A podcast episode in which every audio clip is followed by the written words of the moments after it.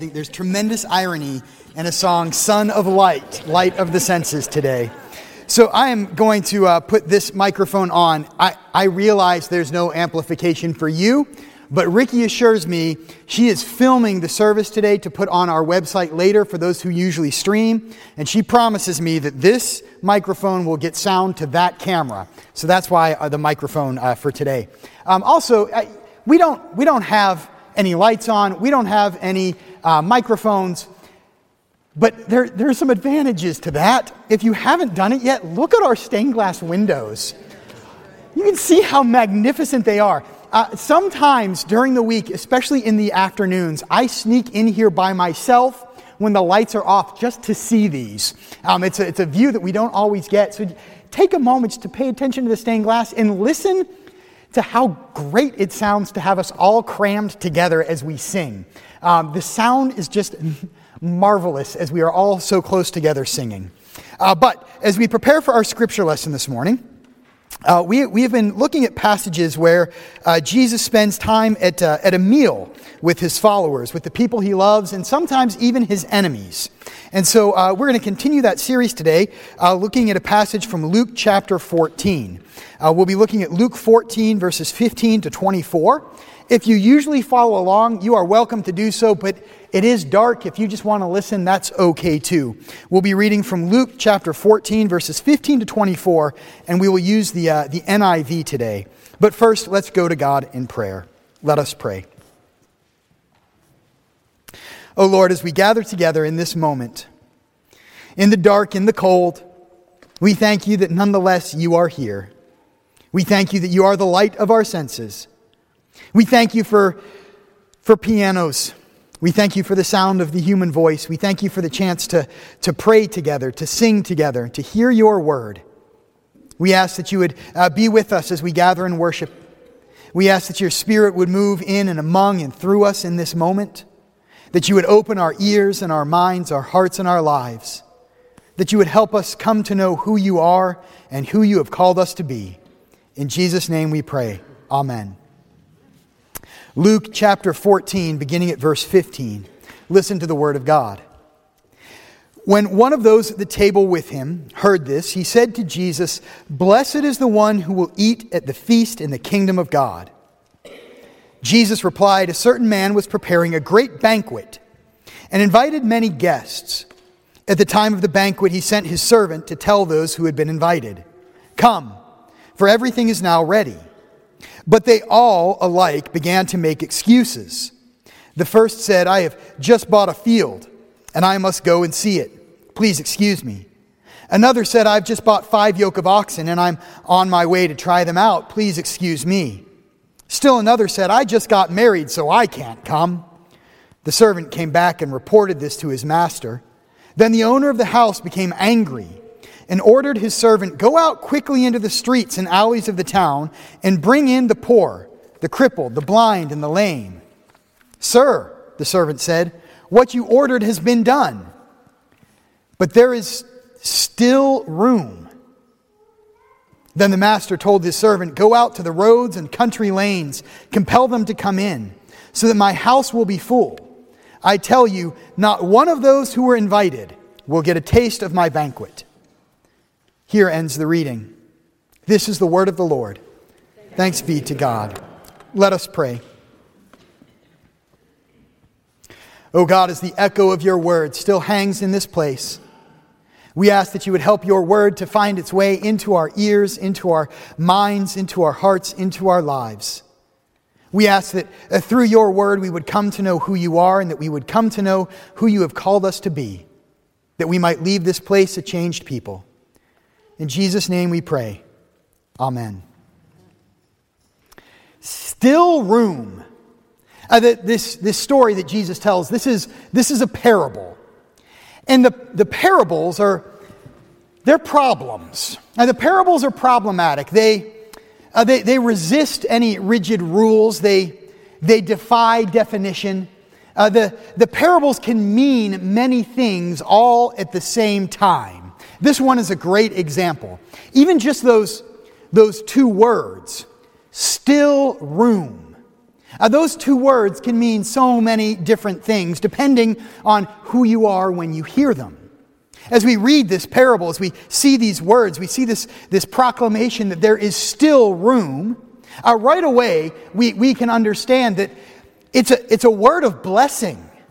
Uh, for those who, who thought they were not invited to the banquet, who thought there was no place for them at the feast, for those who did not know that they were welcomed or accepted, there is still room. This is a word of blessing. This is good news. This is the reminder that they are known, that they are loved, that they are accepted, that they are welcomed, that their lives are important. This, this promise that there is still room, this is good news for those who have yet to hear the invitation. There is still room. But the parable doesn't end there. There's, there's a whole other category of people who hear these same words, who hear that there's, there's still room.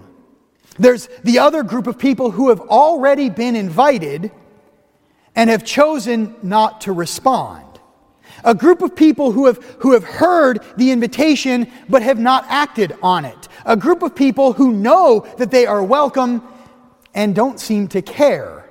People who don't seem to have a, a living faith a, a people who refuse to come to the feast, who refuse to join the banquet, people who refuse to, to, to do the work to come to the table.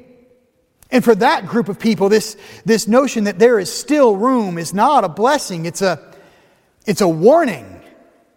It's a warning that their, their actions, the actions they take, the decisions that they make, can keep them from coming to this table a warning that they will miss out on the feast that's going to happen one way or the other, a warning that they will miss the banquet that is going on even at that very moment, a warning that they have been invited and yet there's still room.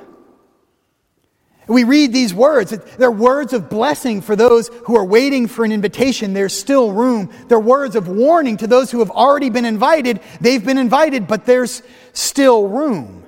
And if, if you need to hear one of those messages, they are both in this parable.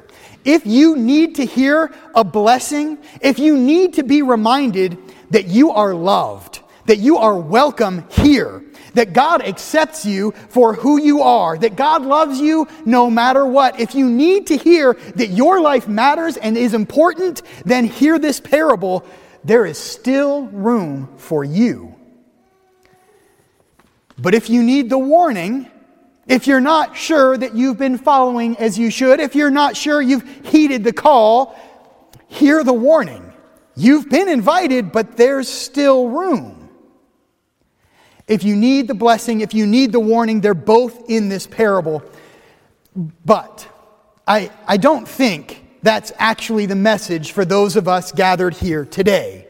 Uh, you have received the invitation. I hope and pray that you already know that you are loved, that you are welcome, that you are accepted. I hope you already know that your life matters, that you are important to God, and that God loves you no matter what. You have already received the invitation. That's why you're here. And you've already responded. That's why you're here. Look, you got to church this morning. There was neither light nor heat, and you came in anyway. You have already chosen to respond. Your faith is a living faith. You have heard the invitation and you have made the response. You understand that the actions you take and the decisions you make are important. You have a living faith. That's why you can hear the sound of my voice, even if you can't see my face.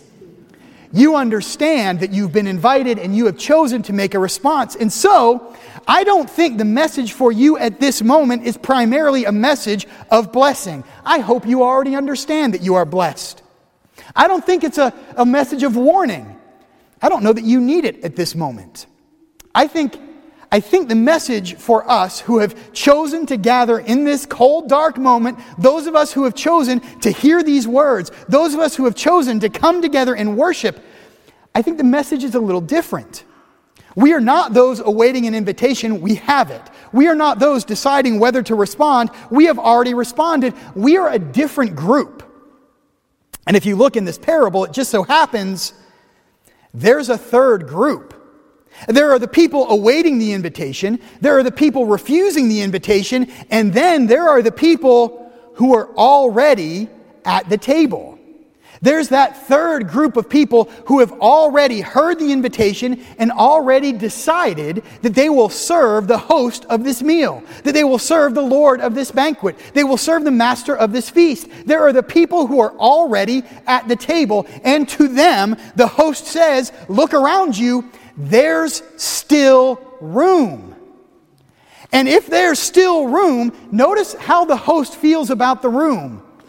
The host is angry. The host does not want extra room. The host looks at this extra space at the table and says to the people who are there, There's still room. Go fill it. There is still room. Go out into the streets and the roads and the alleys and the hedges and bring people in. Go bring people to this feast. Fill the feast pack this banquet, make this house overflow, there is still room. Bring people back to this place. There is still room, so invite someone to come with you. And this is where we get very nervous as Presbyterians because this is this whole bit about inviting people to come with you this is starting to feel like evangelism. Don't tell a presbytery I said that word. But this is starting to feel like evangelism. This is starting to feel like going out and bringing people back into your faith. And we don't, we don't know what to do with that as Presbyterians. It makes us very nervous. As Presbyterians, we like to do things decently and in order. We like rules. We like regulations. We like systems and structures and steps. We like to know what to do and when to do it. That's how we keep doing it in order right? As Presbyterians, all this stuff about going and inviting people, that sounds chaotic, and that's not really what we do. So, this week, as I've been studying this passage and preparing for this sermon, I've spent some time and I have come up with a four step process. we can do this. Four steps. Now, it would be so much better if there were three. Our working memories do better with three, but we can, we can do four. And if you need to, you can write it down. I will, let's face it, I'm not going to speak slowly. You know me better than that. But you do know that I'm going to say it more than once. So if you need to write it down, you can. We've got four steps, four things we can do. And if we follow these four steps, we can follow them both decently and in order as we try to bring people back to this place. So, the first one, of course, step number one, you got to get step number one right. If you don't do number one, you're not doing it in order. So make sure you get step number one. Listen very closely, think very hard about step number one. You've got to do step one first. If you do, the rest will take care of themselves. Step number one, think hard about this one. Step number one, stop thinking so hard. This is not easy for us as Presbyterians, but stop overthinking it. Now, immediately you're wondering if you're the kind of person who overthinks things. You're wondering if Presbyterians really do overthink things, and when you'll know when you've stopped overthinking things. And now you're wondering if you've already overthought things. And at this point, please go back and see step one. Stop thinking so hard. Step number two bring someone to something. Step three, enjoy. Step four, repeat. There's your four step process. Stop thinking so hard, bring someone to something, enjoy, and repeat. Now, because we're Presbyterians and because we have trouble with step one, you've probably latched on to step two already, and you're probably beginning to wonder to yourself when he says to bring someone, what does he mean by bringing? Does that mean we should come together or should we meet at the church? Should we come by, by car? Should we come by train? Should we come by bus? Should we come by plane? Should we walk? Should we drive? Should we watch online? And the answer is yes. Do any of them. You can meet at the church. You can come together. You can take a bus or a train or a car or a plane. You can walk. You can drive. You can watch online. Just bring someone. It doesn't really matter how you do it. Now, immediately after we get through this, what it means to bring, now we're stuck on the word someone. Because chances are you're wondering, now we should step back and say, if, if we really want to follow step number one, we shouldn't be diving into this quite as far as we are. But one time only, let's spend time on step number two here. Let's talk about who someone is. You may be wondering to yourself, is someone a person in my family, a person at work, a person at school, a person in my neighborhood, a person who lives in my home? Who is the someone? Please see step one. The answer is yes. In fact, chances are good because this is how the Holy Spirit works that someone is already in your mind. And if not, chances are very good that you're working very hard to keep someone in particular from coming to mind. That's where you should start. The person who just popped into your mind, bring that person to something. Bring someone to something. But of course, then that brings us to the really tricky one. What is the something? Right? As a congregation, we, we have the unique challenge of having three different Sunday morning services. So you may be wondering to yourself, the person who has just occurred to your mind, uh, that person, is that person someone who would really uh, do best at 11? Or is it someone you should bring to 9? Or is it someone you should bring to 8? Or maybe it's someone who's not really ready for a Sunday morning regular service yet. Maybe you should start somewhere else. Again, please see step one. But if you're not sure if that person who's occurred to you is, is ready for a regular Sunday morning service, I have spectacular news. Most of the week is not Sunday morning. Most of what we do as a church does not happen at our regular Sunday morning services, which means there are lots of other opportunities to bring that someone to something. In fact, this morning, you have a golden opportunity. Wednesday is the last soup supper. It means there are no more after it. That means it is very low stakes, low investment, low commitment, and low risk. Bring someone to the soup suppers on Wednesday. They don't have to have been to any of the ones before come at six o'clock. And if you're worried that we may run out of space, that we're, gonna, we're not going to run out of space. There is still room. If we fill the tables, we will set up more tables. If we run out of food, we will go buy more food. There is still room. Bring someone to something. Bring someone to the soup suppers on Wednesday. There's still room. Maybe that's not the right thing. Maybe you know someone who would benefit from a, our Sunday evening women's book study. There's still room. Or bring someone to the, to the Monday men's huddle.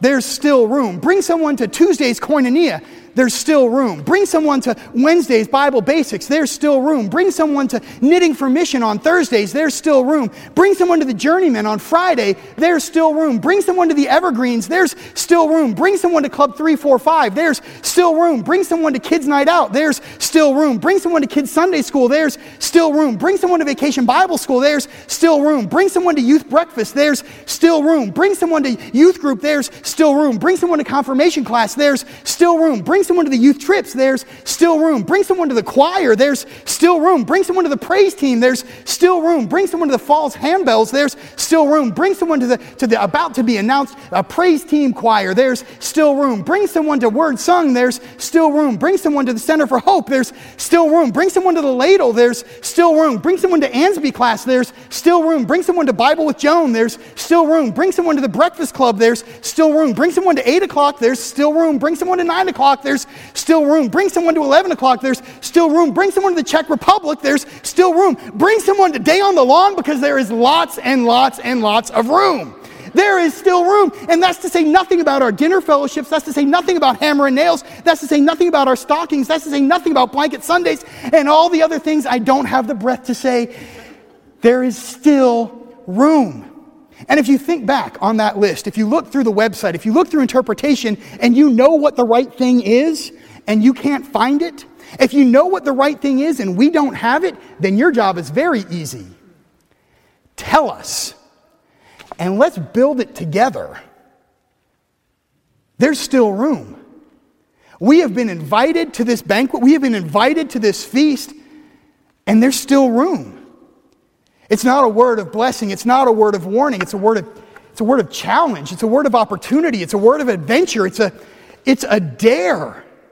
There is still room. So let's, let's pack this banquet. Let's fill this feast. Let's bring the people we love to the Lord who has loved us. Let's bring the people who are important to us to this faith that is so important to us. Let's bring the people in our community to this place that is transforming this community. Let's fill the feast. Let's pack the banquet. Let's bring someone to something. There is still room. Stop thinking so hard. Bring someone to something, enjoy, and repeat. For us, this parable is not a word of blessing, it's not a word of warning, it's a word of challenge. Bring someone to something. You're already at the feast, and there's still room.